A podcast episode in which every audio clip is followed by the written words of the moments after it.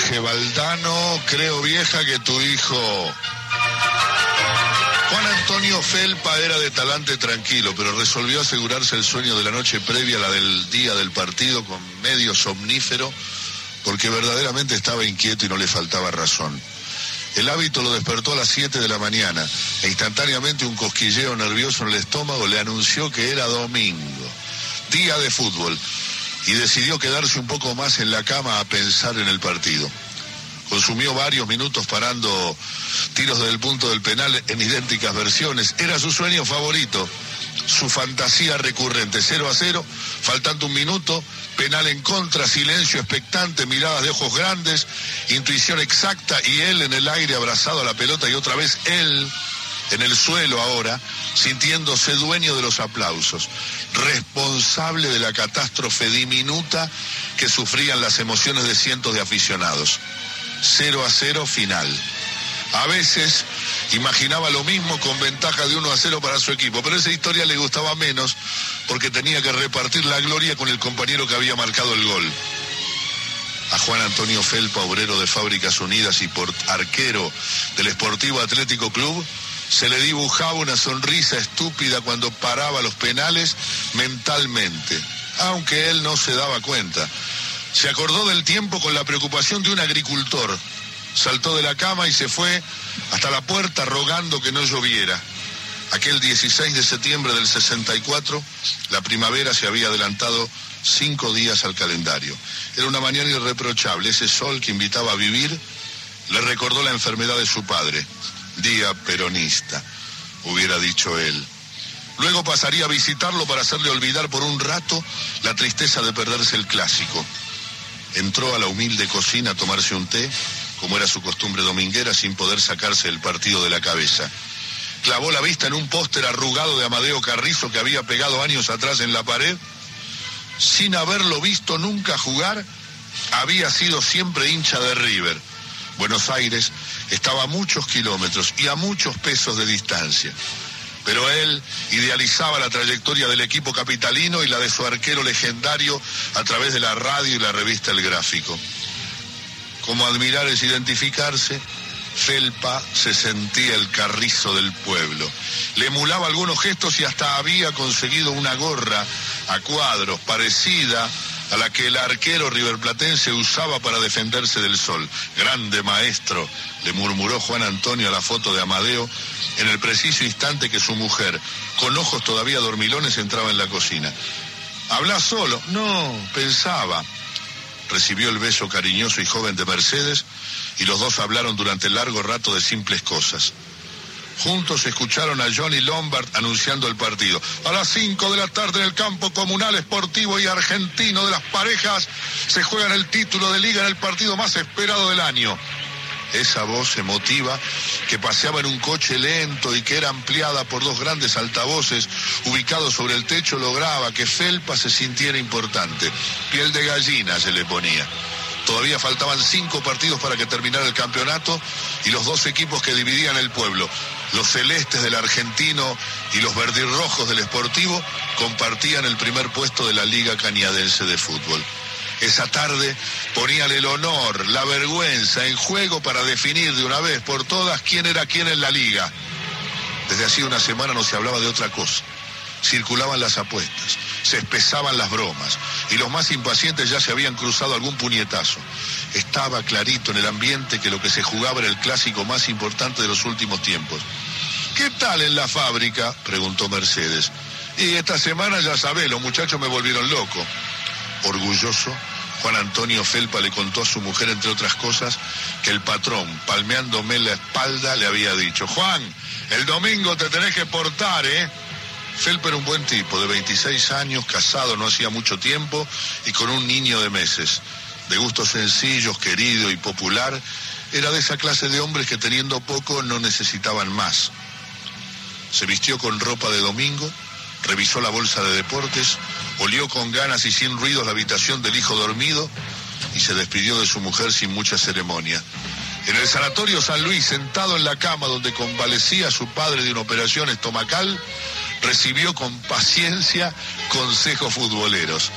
Recordaron aquel día que había ido a cazar y Juan Antonio con 10 años salió corriendo y se tiró de panza sobre una liebre a la que el padre había apuntado y pretendía disparar con su vieja escopeta.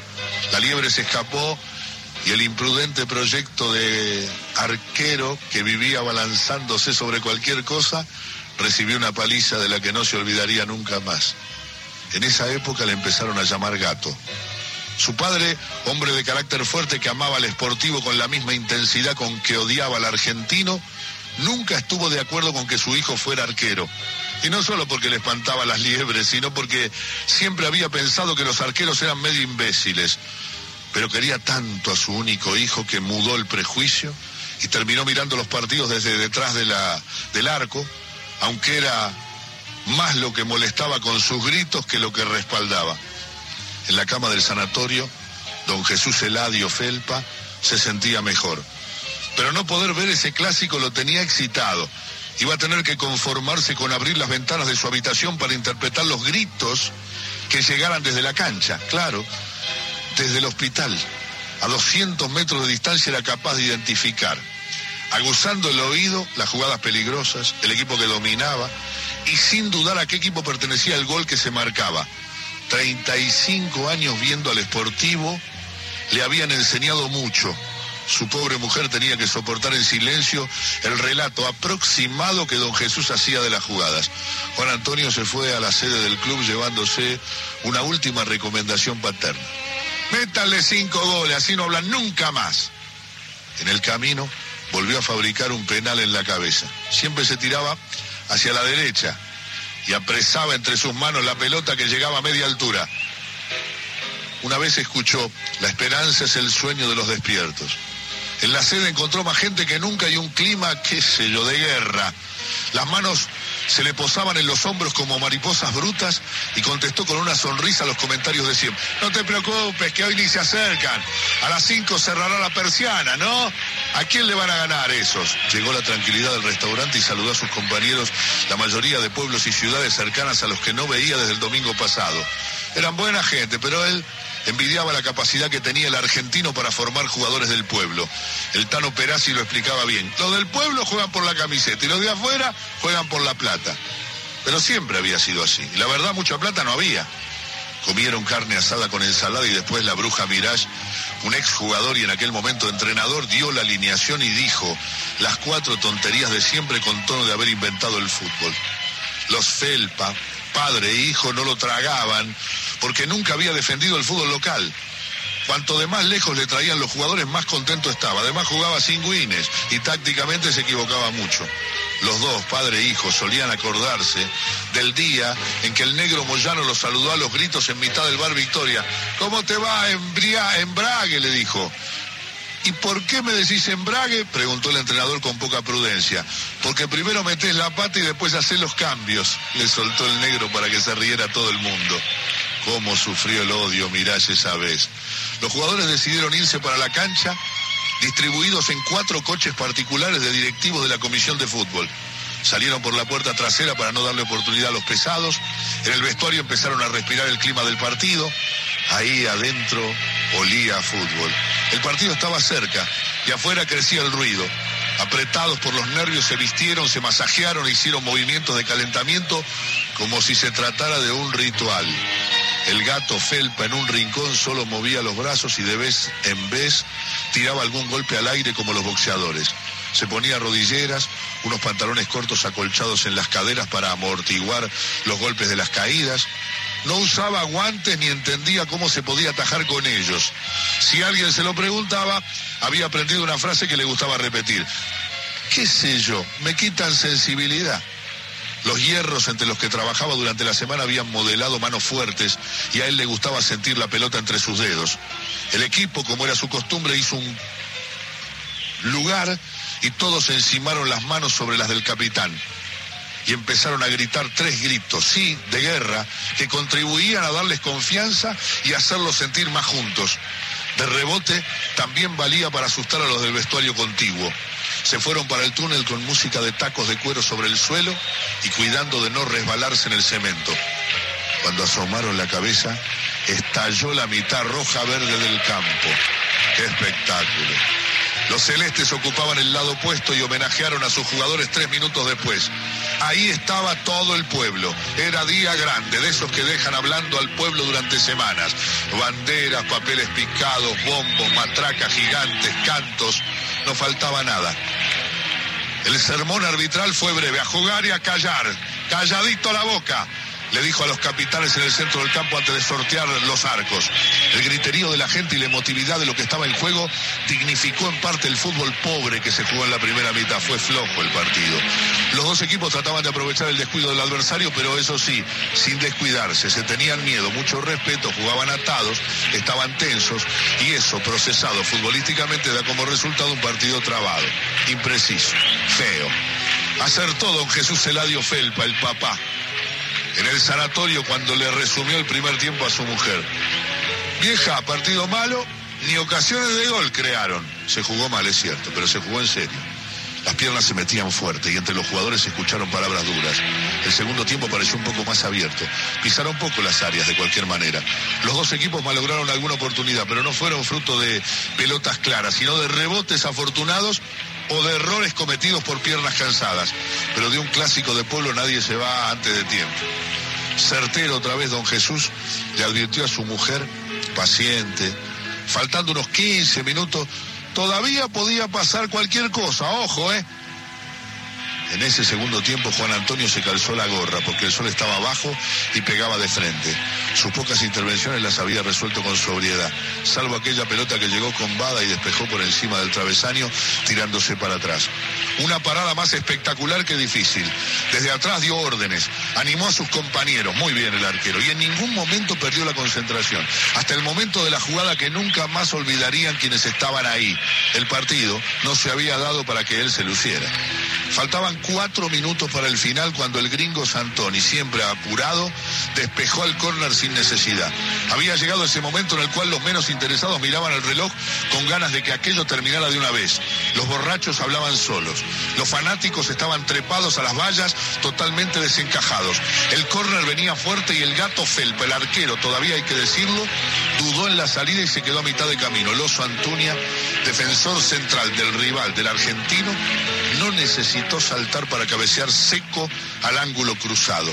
El enano Zárate, que con esa altura no podía marcar a nadie por arriba y que en los corners era el encargado de cuidar el primer palo, supo instintivamente que con la cabeza no iba a llegar a esa pelota. ¿Y entonces qué hizo? La despejó de un manotazo. Penal.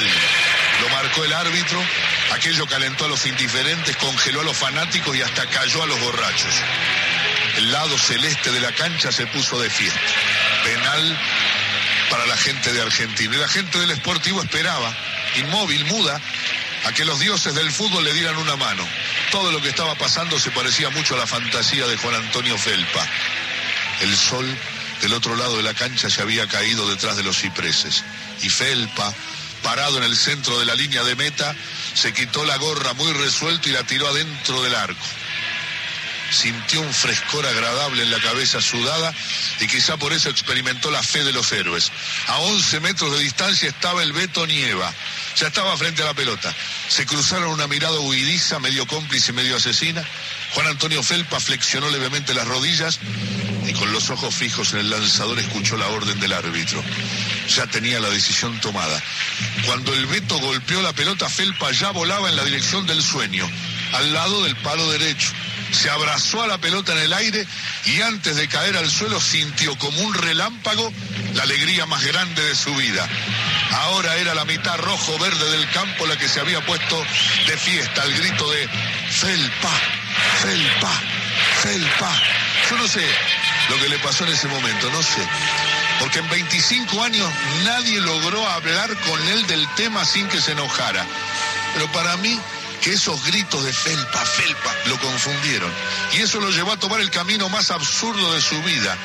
Lo cierto es que el arquero, con la pelota entre sus manos, se levantó del suelo endiosado y queriendo prolongar ese momento mágico, cometió el error de ir a buscar la gorra dentro del arco, con la pelota debajo del brazo. Árbitro dudó antes de dar el gol y el campo entero tardó en echarse las manos a la cabeza entre eufóricas risas celestes y sorprendidos lamentos verdirrojos. El extraño coro de murmullos que quedó flotando en el ambiente desconcertó al papá de Felpa, a don Jesús Eladio que estaba en el hospital, que había sufrido con el penal. Hay que reconocer que fue justo, vieja, le dijo a la mujer. Y se había alegrado con el paradón de su hijo. Y después con los gritos raros intuyó que algo malo había pasado. Y con una mínima esperanza de haberse equivocado, el papá de Felpa, Jesús Eladio, don Jesús, miró a su santa mujer y le comentó, entre triste y preocupado, creo vieja, creo que tu hijo la cagó.